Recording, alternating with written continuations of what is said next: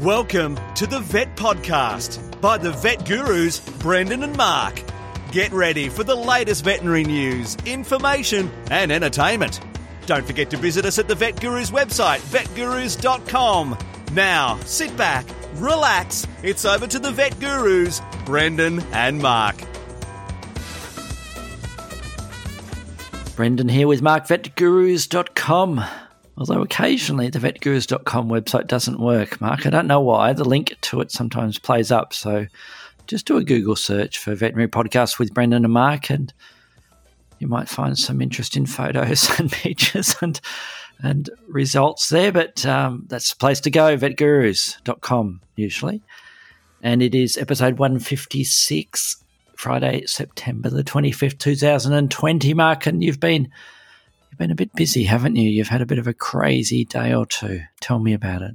It has been um, a little bit busy. It's been, um, I, I, it's an interesting thing, Brendan. I was going to say to you that, um, like, we're a practice that has, um, uh, that does, uh, you know, a, a, um, I, I reckon it's about 50 50 now, the percentage of dog and cat companion work would be half and uh, maybe even less. And the balance of the practice is um, avian and exotic work.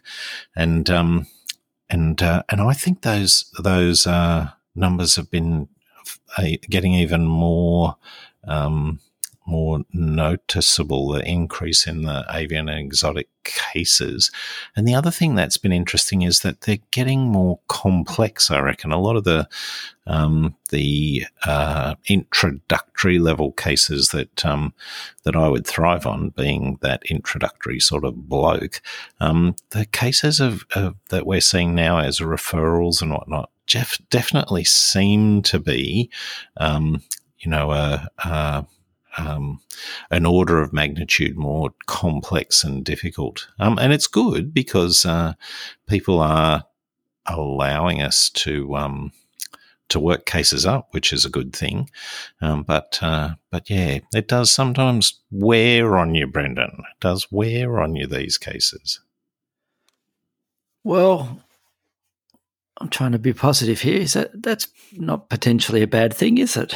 Um, it's, it's, good to see more of those cases, and it's you've always been have, a glass half full sort of guy.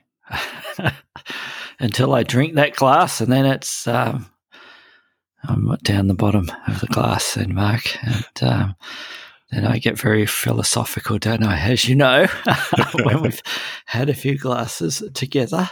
Um, but enough about that. I think we need to talk about our country with one listener, as um, we're trying to remember to give a shout out to a country with one listener, or one subscriber. And this week, Mark, it's somewhere. Well, I want to know whether or not you've visited this country.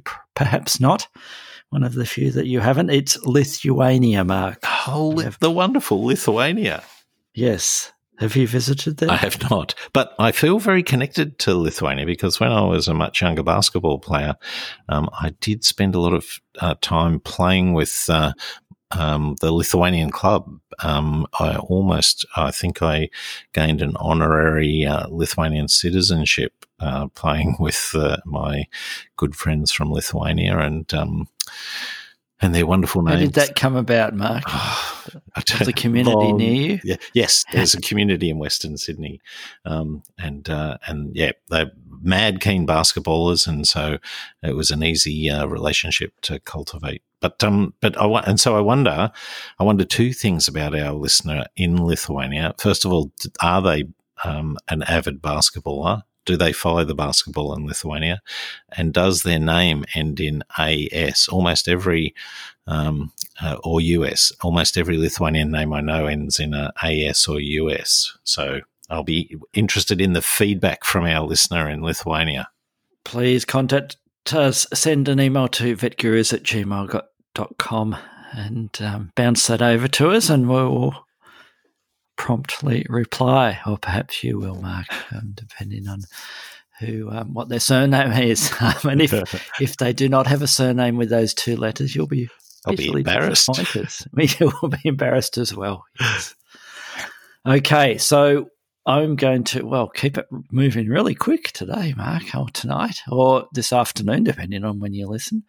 I want to do a review, and I know I've been stating I had a few reviews up my sleeve, Mark. And the first one this week is a, it's a beauty, Mark. And you did say you have this, but you have not really looked at it yet, um, which is shame on you, Mark. Um, and I'm talking about the Merlin Bird ID app by the Cornell Lab of Ornithology, and it's available on the App Store for Apple people and on Google Play for Android pe- people. And it is fantastic, Mark.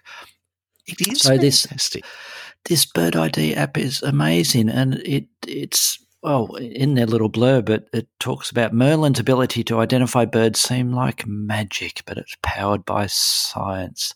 And basically, what it does is it asks you. So, you, and I was using it well, on the weekend, Mark, I was sat outside and a bird um, perched nearby, and I opened up Merlin, and it asks you five questions, which include which include I think I know three of the five questions. It's what is the size of the bird, and um, you know, small, medium, large, extra large, extra small.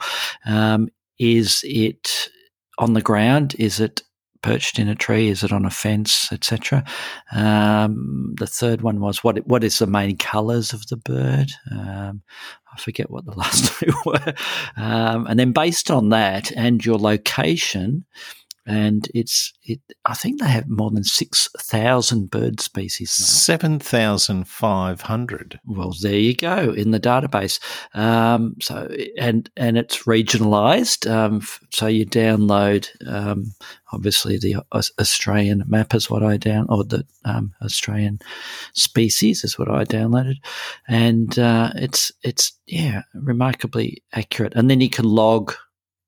It says, "Is this your bird?" Um, and it pulls up a Indian myna, and uh, you log the bird, and uh, it, it, you can then log where you saw it, whether it's um, you know in your ha- in your backyard or whatever. I'm not quite sure about. I haven't sussed out whether or not it's it randomizes that or it anonymizes that mark, um, because I'd be a bit worried if you know you were um, marking lots of birds in an area like your own ha- home that you didn't want other people to see when it's you know if you're online. Um, in case nefarious people, Mark, nefarious people might want to come and um, visit me and um, make comment about the birds I'm seeing in my backyard. Um, and then then it links it links to the bird songs, Mark, of, of the particular species and, and to facts about that particular species. And then if it has minimal information there, it then links back to the Cornell Lab of Ornithology, Mark, and um, where they have this massive database about birds. So it it I can't say enough about it, Mark. It is excellent. I'm actually going to give it a nine and a half out of ten, Mark. Well, and it's free. Well, the, it's free. It, well. It's free. I know it's got ticks every box. Um, I was embarrassed when you suggested this as a review because I've had it on my phone for some time and literally haven't uh, turned it on. I've had several people say to me how good it is, and now your recommendations pushed me beyond the pale. Just while we were talking, I just um plugged one of my photos in because you can do it by photography as well. Uh, plug ah. a photo into the app it smashed it just milliseconds and tells me the exact species. And like you said, gives you a, um, a list of um, of links and, and calls and whatnot. Um, it's outstanding. So I appreciate being prompted to activate the app on my phone. And I think you should become one of the contributors to it, Mark. I think they have over 5,000 contributors across the globe helping out with um, the Merlin app. So you need to you need to get stuck into it, Mark. Um, so yeah, it's it's wonderful, and it's a um, it's a free app, and um, they do take donations, which go to to the Cornell um, um, Ornithology Lab, um, and that's we'll link to it at our website, and uh, yeah, it's fantastic, and uh, I think their main sort of overarching website area that they have there is called eBird Mark, yeah, um, which, yeah. which which holds everything in there. So it's great, excellent. So that's my review for this week, Mark. Excellent. That's an excellent review, Brendan. Quite possibly the best one we've ever done. Well, I wouldn't say that. It's about birds. Um, so it's a bit of an oxymoron, isn't it? Um, no, it's excellent, and it made me it made me feel very warm and fuzzy about um, the birds that our dogs were trying to catch and eat um, in the backyard. You know what I like news stories. Just before you yes, do your news story, yes, I was just going to say yes. that um, it is ever since I've like I've always had an interest in birds, but over the last few years I've become, you know, I've hung around with more twitchers, and so identifying the species has become much more. Um, uh, uh, much more of a driving force. And of course, if, if, you can identify the species, then obviously a whole range of um, things flow from that. You understand their ecology, you understand the significance of that bird in that location. So, um, and it is amazing how once you develop a little bit of a reputation as someone interested, um, you do get lots of questions about that brown bird with the yellow face and what could it be and is it supposed to be there and all that sort of stuff. But having this app on your phone takes it to a new level. I love it, Brendan. Yes.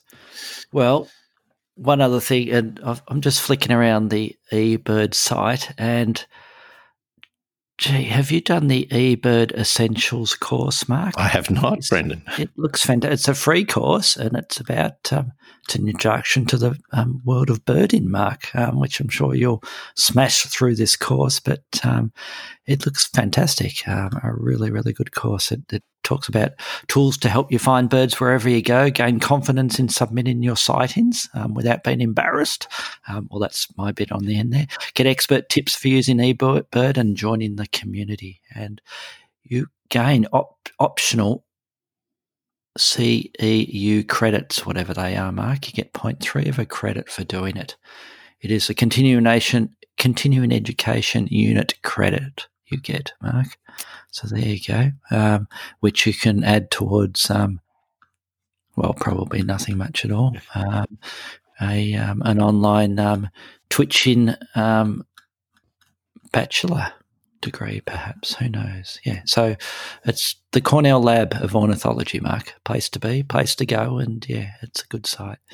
So my news story, Mark. Well, it's really just an announcement, and um, I, I, was contacted by our dear friends here at um, iCare, um, so the International Exotics Conference, um, which was due to be in 2021 in Budapest, Mark, and has been postponed.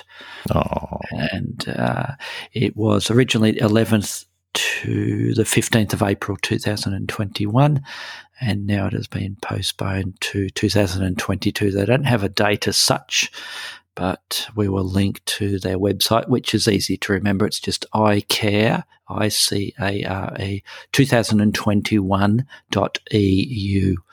I expect that they'll also have iCare 2022.eu for when it um, occurs in 2022. But um, I think I was hoping to be there um, in um, Budapest next year, Mark, um, but perhaps it will be not happening, which it isn't. So um, I hope to see exotic vets, including yourself, Mark, in 2022 in Budapest, because as you know, Mark, we had a pretty good time at iCare in in Venice, um, and there's been um, some amazing um, iCare conferences. London was the last one, wasn't it? Which I missed out on. You didn't? Did you go no, to London? We, no.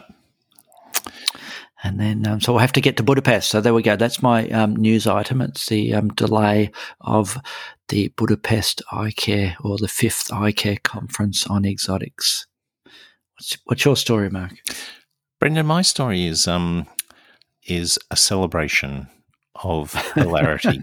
it's the um, it's the 2020 Comedy Wildlife Photography Award finalists, and obviously we'll link to the to the uh, the web page, um, and uh, and I know I know many people have seen one or two or whatever of these um, photographs. They've been doing the rounds on various social media platforms, um, and uh, and the whole set of uh, finalists. Um, it's good to just flick through and have a look at them, um, and and um, and yeah, they they definitely made me laugh, Brendan. Um, they definitely brought a smile to my face.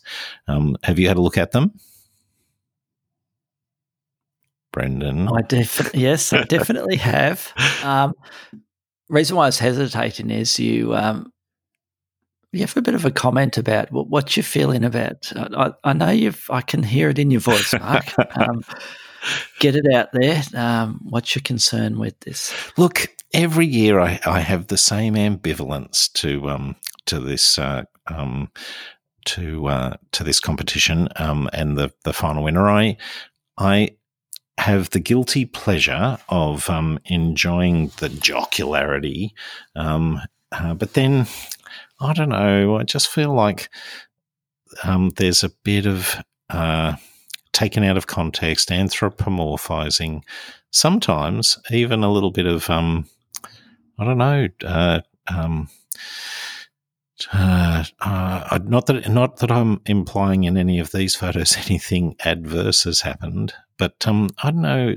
They're to uh, take some of the images and the, some of the behaviors that the animals are performing, and um, then filter them through a human perspective robs them of some of their intrinsic animal perspective, in my opinion. And you know, uh, like you said to me before we started, I'm just being a wet rag on a fun-filled competition, not uh, not to absolutely enjoy everyone for the um, you know fun that they are, um, but uh, just some of them. I don't know. Look at that gorilla one. I don't. That's not that funny, Brendan. Well, look at those two bears attempting to change the tire on that four-wheel drive. That's hilarious, Mark. It's fantastic. It, it would, would wouldn't be hilarious when you and I got back to our four wheel drive after exercising the Merlin app in the bush around where the bears were and tried to get going. Yes, yes. No, I see your point, but yeah, that wasn't that that gorilla one wasn't that um, hilarious, was it? Um, but some of them are quite quite some interesting. What do, what do you reckon about the? Um, there's one with a kestrel. It's towards the end. The bird's preening its feathers on its wing. I don't. I'm. Am I missing the point? What's funny about that? Let me find it. So it's near the bottom, is it? Um, I cannot. This is great um, audio, isn't it? It's great for people driving along. Uh, it's near the top for me. It's not near the bottom. They must randomize them. Yeah. Uh, is it looking like it's playing the violin or something? I'll click on it and it um, expands. Um, I don't know. Maybe. Uh, yeah, I'm not quite sure what why they. Um, yeah, why that's funny. Although the I, penguin one's hilarious, isn't it? It's a big night out, and it's a peng- penguin at the back um, who's, who's, throwing up. They've all been to the pub, um, and and that one's lagging behind, and he's having a bit of a bit of a vomit there. What so. do you think about the the um the the turtle, the sea turtle? Oh, yeah, see if I can find that. Oh, yes. So I like that one. The sea, the sea turtle giving the finger. Yes. um, yes, I like that. And there's a little Yoda. Um, have you seen the yes, little Yoda yes. one? Yes. Um, yes. So there you go. Um, small minds. Funny photos. So we will link to that um, on our um, on our website link there, Mark. So yes, they're the f- gallery of winner, the finalists for 2020 for the Comedy Wildlife Photography Awards, um, and their their motto is conservation through competition. Mark. So um, the money does go towards conservation. So just remember that. And you can go to their shop and you can buy the prints or the books and calendars based on um, previous previous photos that were submitted there. So, so there are two news stories, and uh, they're pretty light. Um, so there you go. Um, I think we're going to jump well, into well, and and did, you will have a review next week. Mark. they were pretty light. yes. Did you say yes. those news stories yes. were pretty light? What a segue. Um, yes, that's right. Our main topic, Mark. Our main topic. Let's jump into our main topic we've, this week. Started to have. Yes, we've decided to have a talk about birds. Yes, surprisingly enough. We're going to have a talk about heavy metal toxicity in birds. Brendan. Do you get to see many of these? Yes, we are. We are. No, I don't because I don't get Um, to see, see too many awful- birds these days. I tried to. Sorry, there's a, this is a terrible podcast this week because there's a little bit of a delay between me receiving you and uh, you have been fading in and out a little bit. And I'm not just saying that to be silly, but you have been. So um, feel free on just um, works talking over me if you like, mate. Yeah. So heavy metal toxicity in birds. Yeah, that's our main topic this week, Mark. And no, we don't see um, very many of them. So um, I'm going to quiz you on it, Mark, as usual, with an avian topic. Um, so by the sound of it, you do see a fair number of these. And if you do, um, what species do you see them in more commonly and, and why? Um, we see them v- uh, very commonly in parrots. We see them in parrots, particularly parrots that are um, uh, explorers of wood. Um, so, uh, and particularly parrots that free roam in the house. So, um, cockatiels would be chief amongst them. We see lots of cockatiels come in with heavy metal intoxication, but of course, the big you know the the uh, macaws and the um, eclectus parrots, often the birds that uh, get out um, and have a bit of a free roam um, in the house, are probably the primary birds that we see with this problem. Um, it is interesting that um, traditionally, uh, heavy metal intoxication would be something that um, avian veterinarians would see in aviary birds that um, inexpensive uh, wire, um, uh, inappropriately uh, zinc plated wire. Um, would be easy and cheap to obtain and use as a uh, an enclosure feature to a limiting factor in an enclosure to create an aviary, and of course uh, the birds would break off flake flakes of zinc plating. Um, they taste apparently pretty nice and eat them, but um, the avicultural world has become so aware of this that uh, that they regularly either get better quality wire or um, treat the wire with uh, um, some uh, elbow grease and scrubbing and uh, acetic acid, and the wire is rarely, uh, you know, we don't see nearly as much um, av- aviary based uh, heavy metal intoxication, zinc toxicity as we once did, Brendan. Uh, but we certainly still see a lot of metal problems in pet birds. So, what do you see? How? What's the presentation for these cases? Well, it, it does. It is a little bit variable, um, and uh, and I suppose the way I think about it is depend. It depends on the the metal predominantly. So the two main metals we see affect our birds are uh, zinc and lead. And in the case of zinc, the signs that we see are predominantly gastrointestinal. Uh, conversely, with lead, um, we're seeing signs that do include gastrointestinal signs, but more often there's a neurologic component to them. Um, and certainly in both cases, we uh, we see changes to other body systems as well. So we'll often see these birds become polyuric, um, and uh, and maybe even um, not so much. Uh, we'll see respiratory signs unless the birds are painful and they're uh, tachypneic and breathing up. We might see some respiratory signs then. And what's your workup for them? So what's your what's your process with that bird that comes in? Um, you have a bit of well, um, the classic signs that the client will be ringing up to present that bird to your clinic for. Let's go back to that first, Mark. Well, definitely the the the birds that key us in most immediately are the ones that have neurologic signs. There's um, clearly that would be one of the first. Uh, um, you know, differentials where we have a bird that has mentally obtunded, um, that uh, uh, um, has some gastrointestinal signs uh, um, in the same circumstance, um, then we're immediately thinking about uh, uh, lead toxicity. And we're starting, particularly in these birds, history plays a, you know, their access to these things plays a critical role in the diagnostic process. So we definitely have um, cases that would we would be suspicious of, um, and the, those birds might never get out of their um, out of their cage, out of their enclosure. And their enclosure we can have a good close look at and be relatively confident that there's not um, lead or zinc in there. Um, but um, if we know those birds roam free around the house, then um, and they're starting and they're showing signs of um, nervous system and gastrointestinal signs, then we're very suspicious that uh, heavy metal's been a factor. Yes. And what's your first step you then do with that bird in front of you that's presented?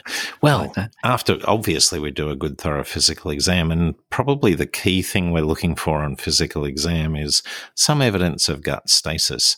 Um, and probably the most outstanding thing that we'll see will be, um, you know, a full crop that the bird uh, has drunk, eaten, but that stuff hasn't gone through the gastrointestinal tract and just sits there. Um, in zinc cases, they'll often feel so nauseous that they regurge, so the crop might be empty, um, but very often um, they'll present with a full crop that's uh, that doesn't empty. And we've got to be careful, particularly with larger birds, um, macaws, um, uh, but all of the parrot species can have gut stasis associated with other things, including Bornavirus. Um, but um, but certainly uh, gut stasis on physical exam, a full crop would be um, one thing we look for. Then immediately we've got to that point where we've got a sick bird that's got neurologic signs and a full crop. Then we probably drain the crop so that we don't have a risk with an anaesthetic, and then get ourselves a radiograph. Now, this is a little bit of a um, uh, um, complicated um, uh, diagnostic step because um, if you've got all those clinical signs and then you find uh, metal density particles in the gizzard, the location where most of the grit would be stored for four or six weeks in parrots, then I think you're probably at the point where you can make a, a uh, um, uh, a, a, fairly confident diagnostic call and start treating that bird. Um, but there are definitely, you've got to be cautious because there are definitely birds that will have metal density particles in their crop, uh, in their gizzard, I mean. Um, and those metal density particles are not toxic. They're not lead or zinc. They're other metals that might not be causing any problem for the bird at all. And is there a giveaway or, or a tip for differentiating those ones or not? No, there's not. They just look like metal density particles, and you can definitely be caught. Um, you know, you must. I think it's a good piece of advice to um, have a high index of suspicion, but never commit absolutely to um, to HMI in cases where you're making that diagnosis on the radiographs.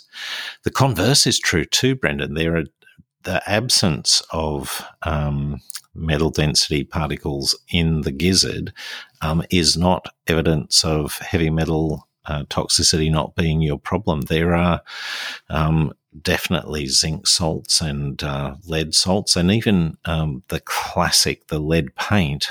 The the metal in those uh, products, when it's ingested, may be uh, not enough to cause uh, problems with the, you know, to cause radiographically evident uh, metal densities in the the um, in the gizzard. That lead paint, um, it, the particles of lead may be uh, too small to register on the radiograph and be absorbed nonetheless. So while radiographs is very useful um, uh, test, uh, useful diagnostic test, and it also gives you information about crop uh, the stasis in the rest of the gut, or maybe if there's something else that uh, it might alert you to. So it's definitely a useful diagnostic test, but it's certainly not the absolute answer, Brendan.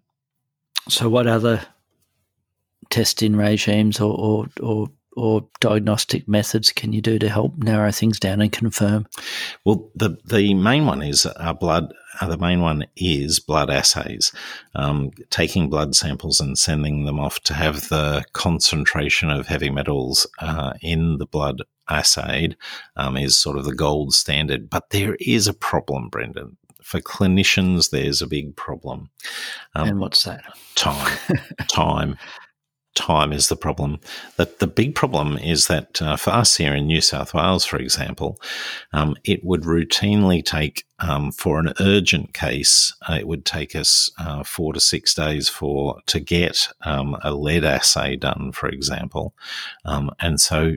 I think you can see the obvious problem that by the time we've got a number, if we have waited for that number and not begun treatment, um, we may well be celebrating a diagnosis, but nonetheless have a patient that's dead. So um, it is a little bit difficult um, to count on those assays to return that information quickly enough to um, to definitively begin treatment. So there would be many metal birds, uh, metal, heavy metal intoxication cases where we've begun treatment on the suspicion um, that there's a problem and then had that confirmed by blood results at some point later. And of course, the opposite's true. We've uh, started treatment and then ceased it once we've got the blood results confirming that that's not the problem. Yes. And are there any, so there's no of the fancy new or expensive in-house um, lab systems that you can that will run uh, that that are available that will will run those blood levels? oh yes, there is, um, and some clinicians do have those. Uh, what do they call them? Um, uh, patient side um, assays. There's uh, um, one that's um, calibrated for human use that uh, human medicos will use in remote communities, for example. Um, and there's a number of clinicians who have those in their hospital. Um, it's not been something that we've been able to justify the outlay um, and have in our hospital, but I know um, some of our close colleagues use them quite successfully. Um, and of course, uh, there are other species that uh, that can be um, affected by. Uh, particularly lead, um, and so a lead, the LeadCare machine, which does those bedside patient side tests, um, can be leveraged, particularly for practices maybe in the in the aging centre of uh, um, uh, a uh, capital city where some of the buildings might be, um, you know, 50, 60, 100 years old. So they would carry some layers of paint that uh, that would uh, would carry lead, um, lead paint having been discontinued in the in the eighties, seventies, and eighties in Australia. Um, so so it is it is uh, certainly a useful thing in some circumstances to have those patient side tests. Yes. So you've got your diagnosis, Mark. Yes. What's your next step? What's the treatment? Um, what's the treatment process? How long does it take? What's what is the success rate? Excellent questions, Brendan. The treatment um, is chelation therapy, precisely the um, precisely the treatment that's used in children, humans that have um, uh, heavy metal intoxication, um, and there are a number of um, different chelating agents, but the one that uh, we have the most success with is calcium EDTA. Um, and it's a little bit frustrating because we have to get that compounded now. We used to have a commercial, commercially available um, calcinate, calcium EDTA injectable preparation. Um, uh, we have to get that compounded now, and um, and it does work out to be more expensive, um, but um, it's the treatment of choice. And our general plan with most birds is to uh, is to go for. We don't like to chelate them for more than five consecutive days. Um, the chelating um, agent will take out a number of other um, uh, elements which are critical to metabolism.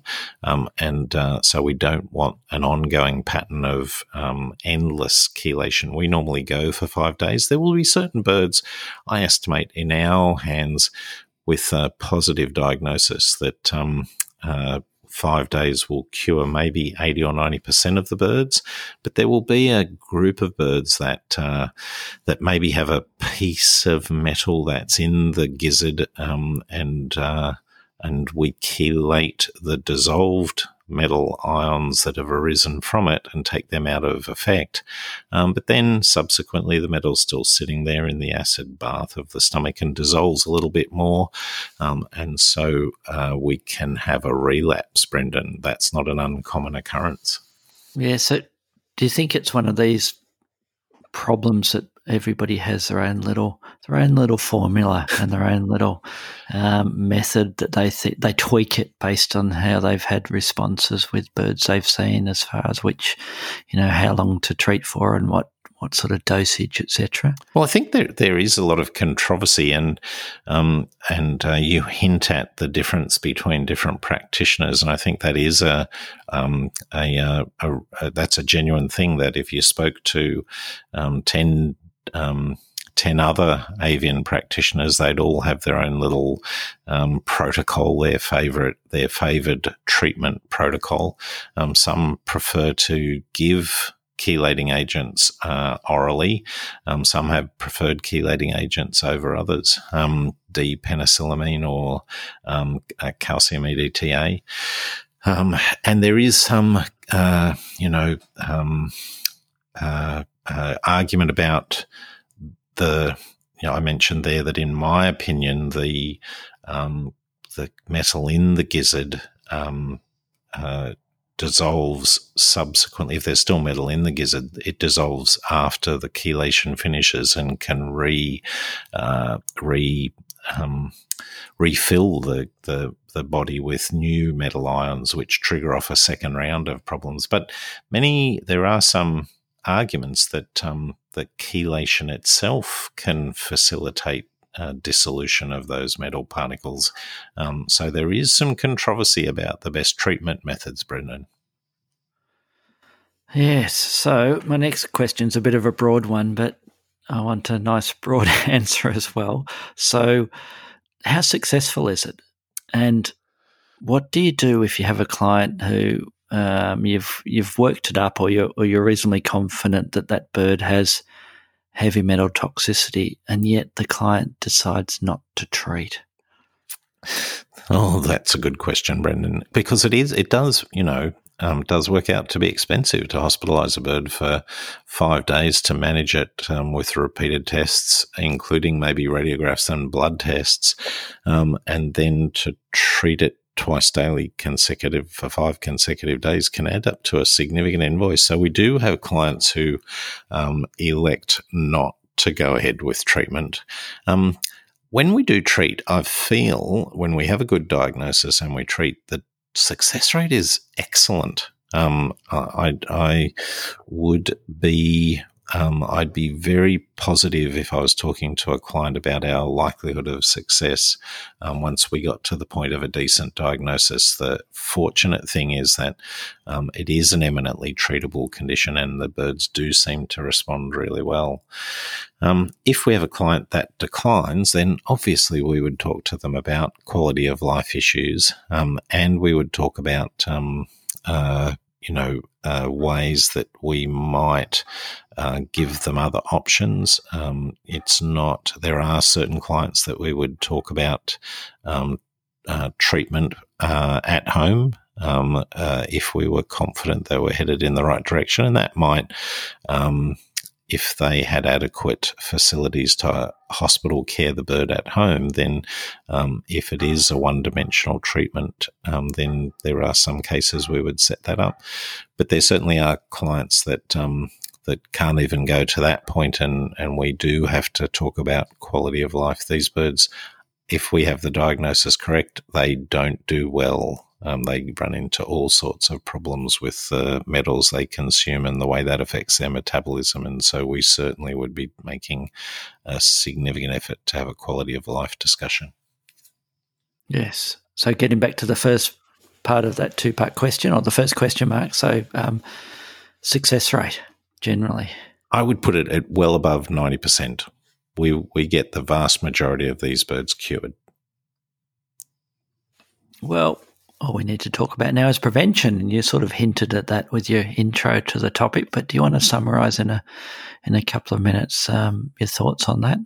There's yes, I do. I desperately do want to do that, Brendan. and there's one other, but there's, before I do that, there's one other quick thing I wanted to talk about treatment. Um, there, the cathartics. There is a school of thought that um, you know, the grit in uh, parrots in particular, it hangs around in the gizzard for, you know, between four and six weeks. So a single particle of grit that goes in is likely to be churned around and on average will be uh, passed after four to six weeks to be replaced with another piece of grit. So there is some argument that uh, that some clinicians make that uh, cathartics, things that are likely to increase gastrointestinal contraction or maybe have a flushing effect, would possibly get those bits of metal out much earlier. Um, and so there is talk of things like various oils or even uh, peanut butter um, that might be used in an attempt to um, uh, cause the bird to um, to evacuate its yes. bowels more urgently. I haven't had much success with that, and um, and uh, in a couple of large birds uh, with large pieces of metal. Um, in their gizzard, we have used a scope to get in there and and uh, try and get the metal out. Um, that, that, but I not have not had great success with cathartics um, as an adjunct to treatment. So I I'm not a big. Uh, um, I often find that they upset the gastrointestinal tract in when it's in a fragile recovering state much more than they help. Um, so. Uh, uh, we were talking about prevention, and I think yes. this is the critical thing that um, we are far too, our bird owners are far too lackadaisical about the dangers of our homes that um, free roaming birds inside will find, um, whether it's a toxic plant or um, a piece of metal, they seem particularly drawn to, you know, the glint, the taste, the or the sensation of a piece of metal. If there's um, a, a filing a, a, a, tiny piece of metal in the environment, then it seems almost magically attracted. The birds are magically attracted to it and they will find it. So, um, just being very conscious of our indoor environment and, um, and the metal that is everywhere.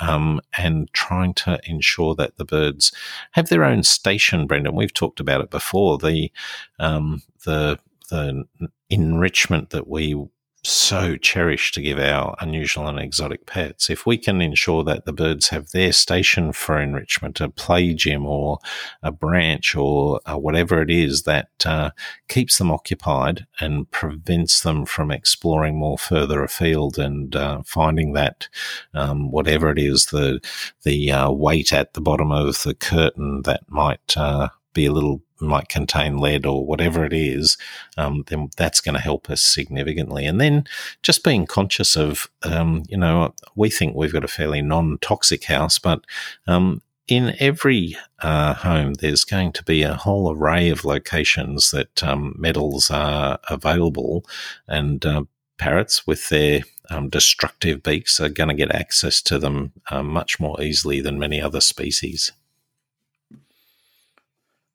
Well, nice summary there, Mark.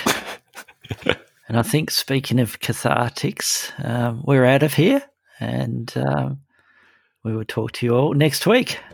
Thanks for listening.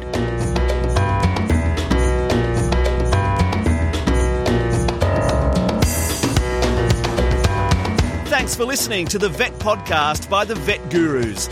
Don't forget to visit us at the website vetgurus.com where you can subscribe, view show notes, listen to previous episodes, and more. You can contact us via email at vetgurus at gmail.com to ask a question or just say hi. Thanks again, and see you next time.